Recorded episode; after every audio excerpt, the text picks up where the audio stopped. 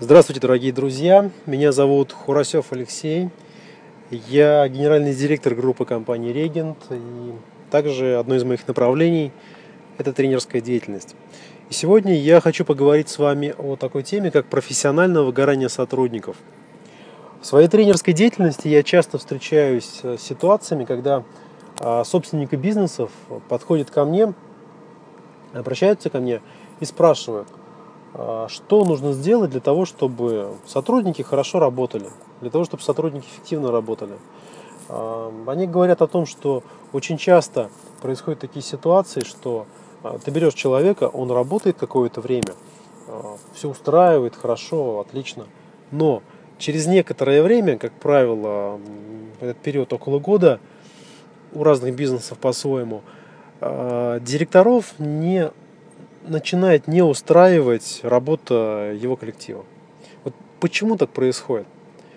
И когда я увидел, что есть такая насущная проблема у моих клиентов, я начал эм, вот, анализировать те ситуации в их бизнесах и в своих собственных бизнесах э, и пришел к некоторым выводам.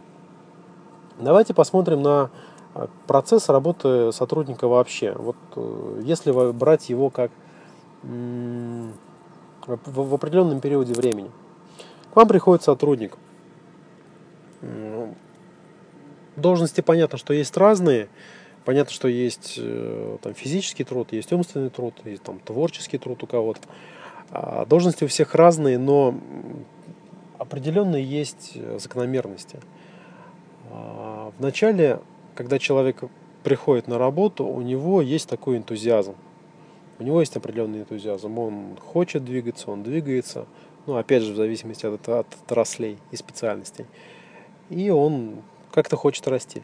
Дальше э, он уже вливается в коллектив, он вживается вот в эту работу, и у него уже начинается такой, если это предполагается на работе, профессиональный рост. И вот тут появляются как раз те причины, по которым а, можно сказать, что люди выгорают. Давайте эти причины озвучим. Вот я пришел к тому выводу, что есть пять основных причин выгорания профессионального сотрудников. Причина номер один – это рутина. Большинство сотрудников ежедневно решают одни и те же задачи. И через год-полтора у них назревает желание просто привнести в работу что-то новое, но работодатель, директор компании не всегда предоставляет им такую возможность. Вот у нас э, в моей компании работает определенное количество людей. И я вот эту рутину стараюсь э, убрать, либо ее автоматизировать, либо сделать так, чтобы один человек не занимался постоянно одной и той же рутиной. Иначе это человека просто убивает. Следующая причина – это нестабильное финансовое положение компании. Представьте себе, если вы а, сегодня оплачиваете зарплату вовремя, завтра вы оплачиваете ее не вовремя, а в следующем месяце вы ее опять как-то непонятно как оплачиваете, то у сотрудника возникает а, абсолютно адекватное состояние. Я не уверен в своей работе, я не уверен в том, что завтра я получу свои деньги. А если вы обращаете на картину, на финансовую картину положения вот э, нашего населения, у нас большинство имеет кредиты. И представьте себе ситуацию. У вас выплата зарплаты положена с 1 по 5 число. А у сотрудника выплата по кредиту 6 числа. Естественно, он рассчитывает на то, что после того, как он получит зарплату, он выплатит свой кредит. А он не получает вовремя зарплату, получает ее числа 10, предположим. И, естественно, он вовремя кредит не оплачивает, у него идет рассрочка, у него начинается стресс. Это первое. Второе, у некоторых сотрудников э, в связи вот с этой нестабильностью ситуации возникает еще, ну даже без кредитов, возникает только внутренний дисбаланс. Некоторым людям типологически нужно четко знать, что вот в это время, э, точнее в такой-то день я получу зарплату. Они на это надеются, они этого себя картинку эту простраивают. если вы ломаете эту картинку, вносите, привносите в жизнь человека нестабильность, у человека э, вот внутренний диссонанс возникает. Следующая причина, причина номер три, это работа на износ. Многие сотрудники работают на пределе своих возможностей, и они пребывают в постоянном стрессе. И рано или поздно это приведет к выгоранию. Самый действенный способ выявить такое выгорание, вам нужно просто побеседовать с вашим сотрудником. Иначе вы это просто не увидите. Конечно же, задача и мечта, наверное, любого собственника – это чтобы у нас, как говорится, как лошади все пахали. Но такого никогда не будет в жизни. Эм, кто-то, да, работает на износ, но кто-то ковыряется в носу, пока вас в офисе нет. И вот вы должны четко понимать, что те люди, которые работают на износ, они, они не железные, они скоро напросто, просто-напросто упадут. Я рекомендую с такими людьми, после того, как вы их выявите, обязательно проводить э, какие-то профилактические мероприятия. Например, отправить в отпуск человека. Предоставить ему оплачиваемый выходной. Пусть отдохнет. Пусть съездит, пусть расслабится. Или там поменяйте ему немножко работу пусть он в командировку съездит. Но ну, ему нужно просто отдохнуть. Еще интересная причина, четвертая, это недовольство начальствами коллегами. А, в компаниях среднего масштаба руководители нередко не наделяют подчиненных достаточными полномочиями. Они тем самым лишают их возможности самостоятельно принимать решения. И вот отсутствие свободы действий способствует выгоранию – если особенно руководитель придерживается деспотичной системы управления, деспотичный такой метод у него контроля, да, управления, то у него все превращаются в марионеток. Очень важно это видеть, иначе э, дальнейшего роста не будет. Хотя у каждого, у каждого руководителя свои цели, и если его устраивает, что его компания не будет превышать определенного количества людей раз, а б, он сам будет постоянно э, руководить всем, то, конечно же, можно и так делать. Ну и еще есть э, в люб... такое, что в любых компаниях случаются личные конфликты между сотрудниками. Вот я считаю, что если вы управленец эффективный, то оставаться на стороне нельзя. Вы должны их э, улаживать, эти конфликты. Поэтому это тоже такой момент интересный. Особенно он заметен, когда компания ну, такая так скажем, среднего размера. Следующая причина, причина пятая, это невозможность карьерного продвижения. Многие молодые люди начинают работать с мыслью, что смогут каждые полгода получать повышение и быстро поднимутся по карьерной лестнице. Приходит человек к вам на работу и думает, вот я вот в этой компании топ-менеджер и все остальное. Начинает работать и видит, что это не так, мягко говоря что новые должности даются по блату, что э, зарплата там не очень стабильно да, уплачивается. И у человека один э, миф уходит из головы, второй миф, ну это по факту мифа, третий там выходит из головы. И он понимает, что ну здесь мне роста нет, здесь мне нет карьерного продвижения, т.д. и т.д. и т.п. А человек, представьте себе, амбициозный. И что получается? Человек начинает угасать. Либо он остается у вас в компании и так потихонечку там существует, либо он уходит в другую компанию. Тут уже решать вам.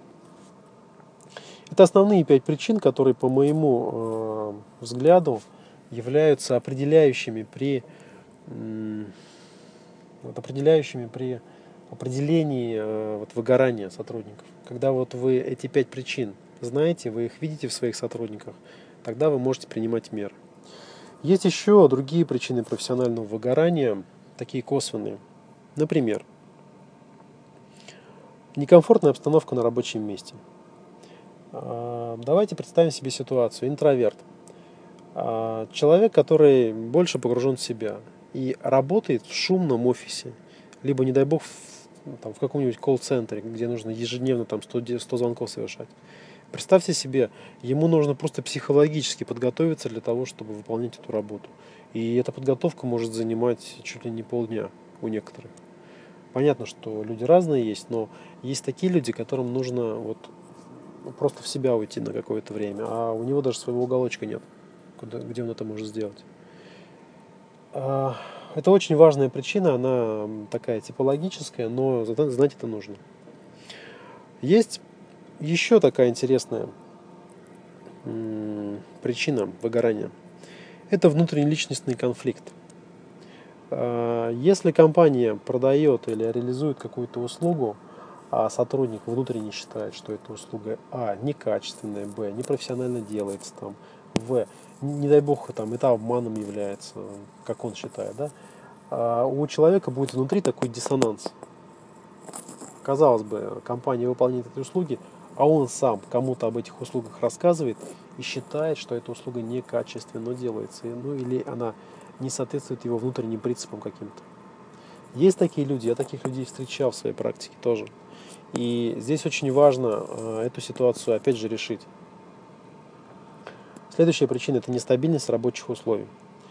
Э, представим себе фрилансера, который работает, э, и у него заказ есть время от времени. Вот сегодня есть, завтра нет. Завтра есть, послезавтра нет. Соответственно, у такого человека тоже есть определенный внутренний диссонанс, когда он не знает, что у него будет завтра. И если у него есть определенные обязательства там, перед банками, перед еще кем-то, у него возникает постоянное напряжение, постоянный поиск работы, постоянно, постоянно, постоянно. Ну и есть еще одна очень-очень интересная причина. А, руководитель трудоголик. Кстати, у меня есть несколько клиентов, у которых э, руководители, собственники бизнеса являются трудоголиками. И что происходит в коллективе? А, руководитель сидит в офисе.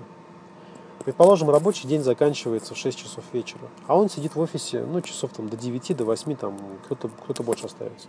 Что происходит? Сотрудники внутренне, психологически э, чувствуют себя не, э, некомфортно. Они начинают оставаться позже положенного времени. Они чувствуют вину а, за то, что они уходят вовремя.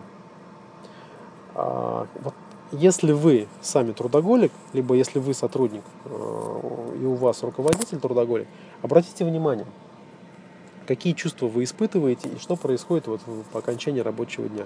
Либо э, с утра, когда вы приходите на работу, а уже э, ваш руководитель на месте.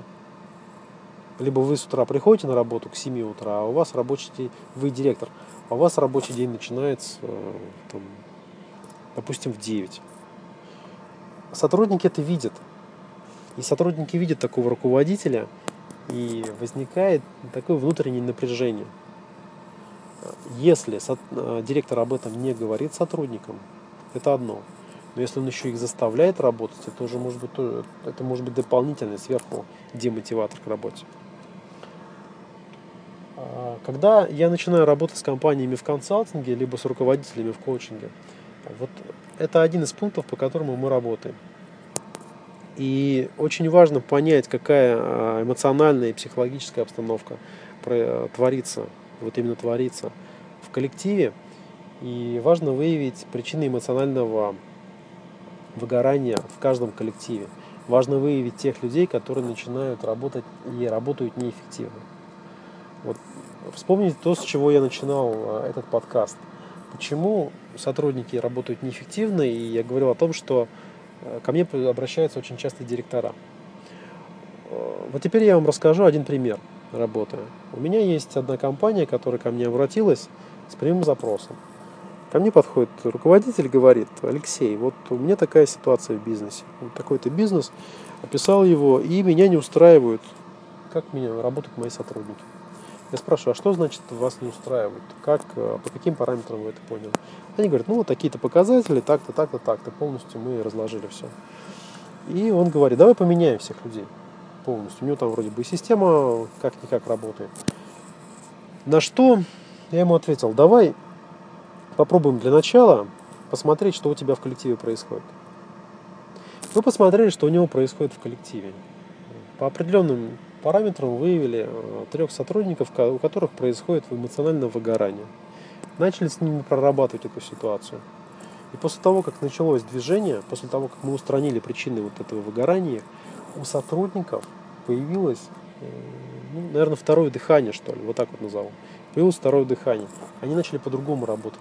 Мы немножко им там работу еще поменяли, но э, после этого руководитель увидел, что есть смысл, есть смысл работать уже с существующим коллективом и не набирать новых людей. Потому как э, у новых людей была бы потом такая же самая ситуация.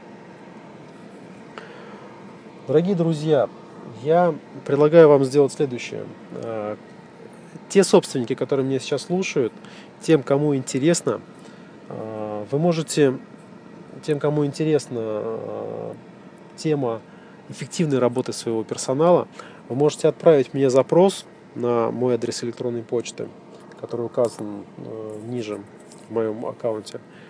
Я в ответ вам вышлю анкету по тестированию вашего персонала. После того, как вы заполните эту анкету, вы увидите, а, а систематичен, систематичен ли ваш персонал, как они работают. Вы увидите примерную обстановку среди вашего персонала. На этом я заканчиваю. Всего доброго. Я желаю вам развития бизнеса. Слушайте мои подкасты. И всего вам хорошего. До свидания.